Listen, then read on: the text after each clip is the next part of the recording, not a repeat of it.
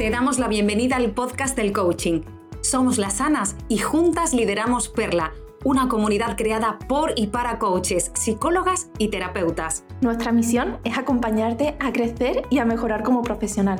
Aquí encontrarás cada semana píldora formativa para tu mejora continua y además inspiración con nuestras entrevistas a los grandes referentes del sector. ¿Estás preparada? ¡Comenzamos! Bienvenidas al episodio número 9 del podcast del coaching de Perla Comunidad. ¿Qué te cuento? Pues que estamos Ana y yo con una sonrisa en la cara esta mañana para grabar este, este podcast de un tema súper chulo que nos gusta mucho, que nos parece súper interesante y que como siempre queremos compartir contigo. Así que bienvenida, gracias por acompañarnos y vamos a ello. Hoy vamos a hablar, Ana, eh, de temas de clarificar objetivos, que es un tema súper importante. ¿Cómo, ¿Cómo vamos a introducir este tema para nuestras amigas? Sí, ¿cómo podemos clarificar los objetivos con nuestro coaching dentro de, de, un proceso de coaching. Aquí estamos muchas que nos dedicamos que utilizamos el coaching como una herramienta dentro de, nuestro proceso y seguramente os haya pasado en alguna sesión que la persona no tiene claro hacia dónde va, qué es lo que quiere, cuál es su objetivo y muchas veces en toda ese, esa confusión ¿no? de idea no sé a dónde voy, no sé qué es lo que quiero, nos dejamos enredar por la historia de la persona y vamos avanzando sesiones, sesiones, sesiones y no llegamos a concretar un, un objetivo, el objetivo del proceso de coaching. Y desde aquí queremos mandarte como un mensaje, ¿no? Sin objetivo no hay proceso, no hay proceso válido y desde ahí es de donde queremos hacer este episodio. ¿Cómo podemos clarificar ese objetivo con nuestro coaching? ¿En qué le va a ayudar a él, a nosotras y al proceso? ¿Y cómo podemos ir desliando esa mente de la persona para llegar a, ese objetivo concreto que quiere conseguir? Claro que sí cuando las personas vienen a trabajar con nosotras, trae pues su cabeza liada, trae un listado de problemas y un montón de situaciones que no le hacen estar en el punto que quiere. Entonces, hace muy bien, toma la decisión, viene a trabajar con nosotras, pero lo que pone encima de la mesa es un poco ese lío mental que tiene. Por tanto, nosotras que hemos hablado en otras ocasiones de hacer una escucha activa, que todas lo sabemos hacer muy bien, centrarnos y crear el clima necesario, que también establecer este rapport es súper importante.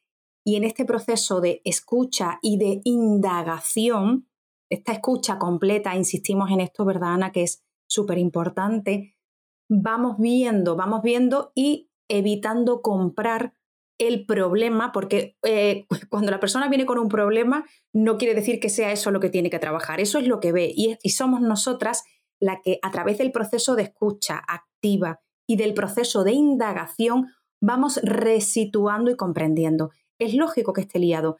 Y si te ha pasado a ti o estás en el punto en el que todavía te cuesta esto, que es verdad que ocurre al principio de, nuestro trabajo como coach, pues no hace falta que te hagas ningún castigo, simplemente observa y es cierto que tenemos que dejar de tener metas o sueños y reconvertirlos a un objetivo que sea muy claro y en esto nosotros tenemos un, nosotras tenemos un papel muy activo. Claro, es que la persona viene con, con su problema. En el momento en el que nosotras compramos ese problema y decimos, sí, sí, tú lo que tienes es, esto que me acabas de contar, ahí se acaba esa parte que podemos hacer nosotras de ayudar a la persona a ver más allá, a ver lo que ahora mismo no está viendo. Por eso viene hacia nosotras.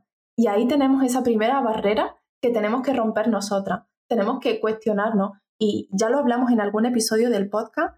Tras cada sesión, evaluar nuestro trabajo también como coach. Y ahí es donde entra esto. Cómo yo he cuestionado eso que la persona, eso que el coach me estaba comentando. He comprado lo que me ha vendido, lo, lo he cogido también como mío. He dado todo de mí en esa parte del proceso. Esto es genial, es genial baremar esto y apuntarlo después de cada sesión. Le dedicamos unos minutitos como nosotras mismas habíamos aconsejado, porque no es incompatible hacer una escucha, una atención real, estar con la persona, acompañarla, sostenerla y en ese proceso de empatía, cuando nos cuenta qué es lo que hay, cuando afloran cosas y cuando nos dice cómo se siente, nosotras comprendemos, pero el hecho de que podamos empatizar con nuestros clientes no significa que tengamos que dejarnos llevar nosotros también por esa emoción. Y es un poco aquí la diferencia. Tú puedes ser una profesional absolutamente empática y no por eso no continúas con tu pregunta, con tu proceso de indagación y no estableces la herramienta que sea adecuada en ese momento. Eh, todas sabemos por experiencia que eh, en todo este proceso se producen puntos que yo llamo puntos de incomodidad, que son necesarios. Y, y estate tranquila y no tengas miedo con esto, porque queremos hacer muchas veces nuestro trabajo lo mejor posible y con esa sana intención, pues eh, evitamos que a lo mejor la persona pase por la pregunta que le supone pues una parada para pensar, una reflexión más profunda o incluso una, una incomodidad. Estate tranquila. Ay, Ana, te, escucho. Y ahí nosotros también tenemos que aprender como coaches a sostener esa incomodidad, tanto de nosotras mismas al hacer la pregunta como de la otra persona. Sostener también ese momento. Por eso la persona está con nosotras, por eso la persona nos contrata, por eso nosotras necesitamos retar, cuestionar, dejarle ver esas cosas esos momentos, eso, ajá, ¿qué era esto? Pero para llegar ahí tenemos que sostener esa incomodidad de la que tú estás hablando. Claro que sí. Cuando llegamos al apartado eh, SMART, que, es algo que también nos, nos resulta muy conocido porque durante la formación hemos tratado de pasar por este filtro SMART todos estos objetivos y es súper importante, por supuesto. Una vez que sostenemos, como estás comentando tú, Ana, a mí la parte de reto me parece súper importante porque es el estímulo y aquí nosotras seguimos acompañando lo mejor que podamos, porque es el estímulo suficiente y necesario que necesite la persona y es absolutamente particular en cada persona. Entonces, salimos de un punto A y queremos llegar a un punto B, nosotras ayudamos a despejar esos problemas y a reconvertirlo en un objetivo, vamos sosteniendo, haciendo ese proceso de escucha empática sin comprar en exceso la emoción, porque si no nosotras nos pillamos en esa emoción y vamos hacia el reto, que es un apartado súper importante.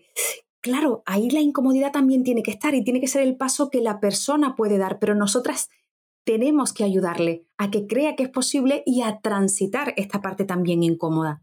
Sí, y a mí, Ana, cuando hablamos de reto, cuando hablamos ya de empezar a, a accionar, siempre me gusta y agrego como una clave más a ese método SMART y es la E, la E de emocionalidad.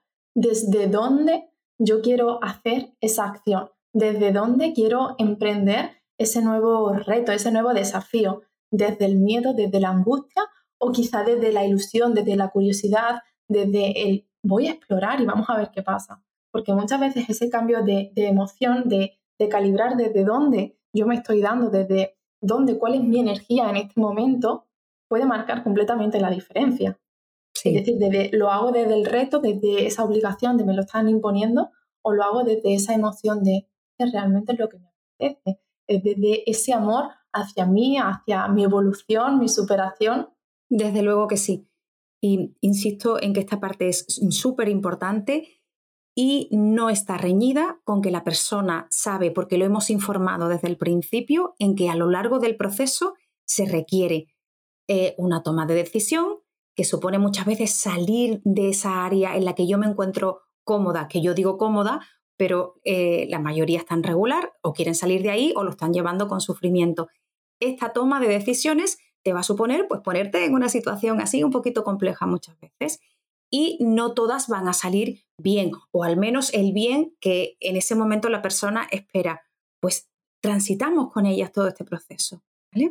Fíjate, Ana, yo en el, en el, cuestionario inicial que le mandamos a, nuestro coaching, ya señalo que no, no le voy a preguntar nada, em, es decir, que em, vamos a hacer, vamos a preguntar cosas que la van a incomodar, pero que en cualquier momento ella puede decir, oye, ahora no es el momento, no, yo no estoy aquí para regalarle los oídos a mi coachee. No le voy a decir nada que quiera escuchar. Al contrario, para eso estamos aquí. Y Ana, um, hablando del tema de, objetivo, ¿en qué puede ayudarnos tener un objetivo claro dentro de ese proceso de coaching?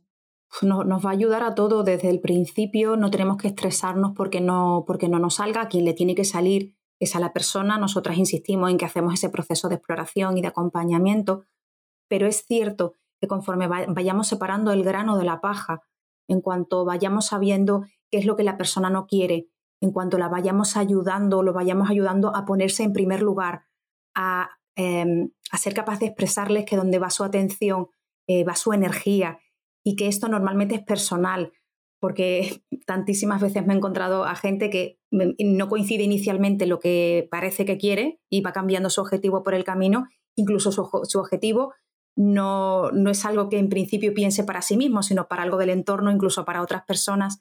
Esto pasa también. Entonces, ir clarificando todo esto es poner rumbo y poner nitidez en la mente de la persona, que al final nuestro cliente, nuestro coachee, es lo importante del proceso. Nosotros somos el canal, que siempre me gusta nombrarlo así, y la persona que acompaña. Entonces, cuanto más nítido lo ve, eh, más, más fácil y más transitable, entre comillas, es el, proceso de, de, la toma de decisiones, de empezar a ejecutar ese plan de acción y la persona empieza poquito a poco a, creer y a sentir que es posible. Cuanta mayor claridad, mayor em, punto de destino clarificado y mayor velocidad adaptada a cada persona y a cada proceso de crucero para llegar hasta allí. Sería como montarnos en el coche y poner en el GPS el punto al que nosotras queremos llegar.